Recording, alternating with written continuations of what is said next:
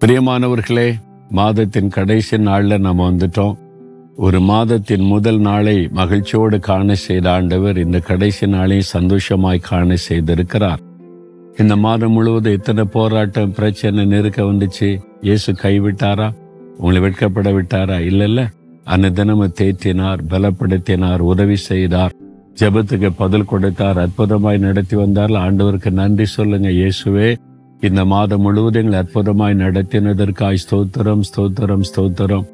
இந்த கடைசி நாளுக்கு என்ன வாக்கத்தை ஆண்டவர் வச்சிருக்கிறாரு? ஒரு அற்புதமான வார்த்தை பாருங்க. ரோமர் பதினைந்தாம் அதிகாரம் பதிமூன்றாம் வசனத்துல நம்பிக்கையின் தேவன் விசுவாசத்தினால் உண்டாகும் எல்லாவித சந்தோஷத்தினாலும் சமாதானத்தினாலும் உங்களை நிரப்புவாராக. சந்தோஷத்தினாலும் சமாதானத்தினாலும் கத்தர் உங்களை நிரப்புவாராக. இவர் எப்படிப்பட்டவராம்? நம்பிக்கையின் தேவன். நமக்கு நம்பிக்கையை தருகிற தேவன். அவரை நீங்க தாராளமா நம்பலாம். யாரையும் ஏமாற்ற மாட்டார். நம்பிக்கைக்குரிய தேவன்.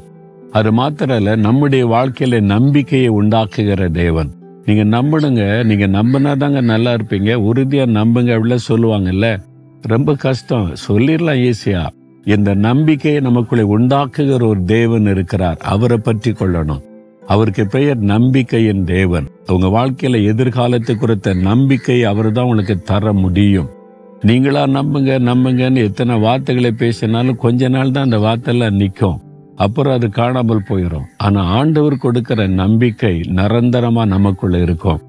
அது நமக்கு சமாதானத்தையும் சந்தோஷத்தையும் பெருக பண்ணும் என்பதாய் சொல்லப்படுகிறாரு. அதனால இன்றைக்கு ஆண்டவர் உங்களுடைய சந்தோஷத்தை சமாதானத்தையும் பெருக பண்ணுவார். சமாதானம் என்பது ஒரு என்ன சொல்றது இன்னர் பீஸ் உங்களுடைய இருதயத்தின் ஆழத்தில் ஒரு அமைதி. உங்களுக்கு சுற்றில் என்ன நடந்தாலும் இருதயத்தின் ஆழத்தில் எந்த ஒரு சலனமும் இல்லாமல் அப்படி ஒரு சமாதானம் இருக்கும். உங்களுடைய அந்த சமாதானம் பாதிக்கப்படாது. அது உலகம் கொடுக்க முடியாத உலகம் எடுக்க முடியாத சமாதானம். அது தேவ சமாதானம் ஆண்டவர் தருவது. சந்தோஷம் என்பது எல்லா சூழ்நிலையிலும் மன மகிழ்ச்சியாயிருப்பாரு அது முகத்துல வெளிப்பட்டுக்கிட்டே இருக்கும் எப்பவுமே சந்தோஷமா இருக்கிறீங்களே அப்படின்னு சொல்லுவாங்க.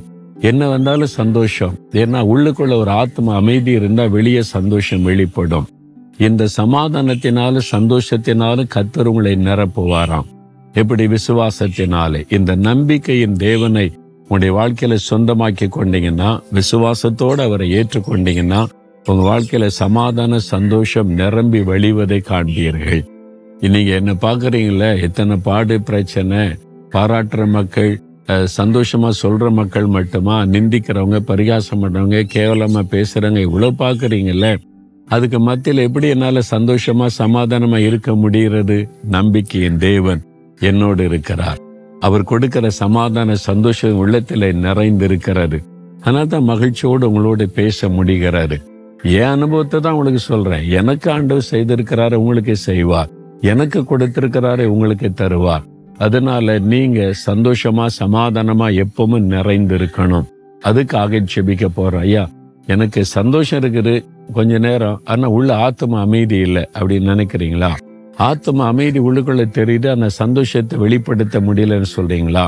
இயேசு கிறிஸ்துவே உங்களுக்கு சமாதானமும் சந்தோஷமாக இருக்கிறவர். இருதயத்துல கை வைங்க. இயேசுவே நீங்க சொன்னபடி என்னை சமாதானத்தினால நிரப்புங்க. சந்தோஷத்தினால நிரப்புங்க. நான் எப்பவுமே சமாதானமா சந்தோஷமா இருக்கத்தானே சிலுவில மறிச்சீங்க அந்த சந்தோஷத்தை சமாதானத்தை எனக்கு நிறைவாய் தாங்க. நீங்க வாக்கு கொடுத்தபடியே நான் எப்பவுமே சந்தோஷமும் சமாதானமா இருக்கணும். அதற்கு என்னை ஒப்பு கொடுக்கிறேன். இயேசு கிறிஸ்துவின் நாமத்தில் ஆமேன் ஆமேன்.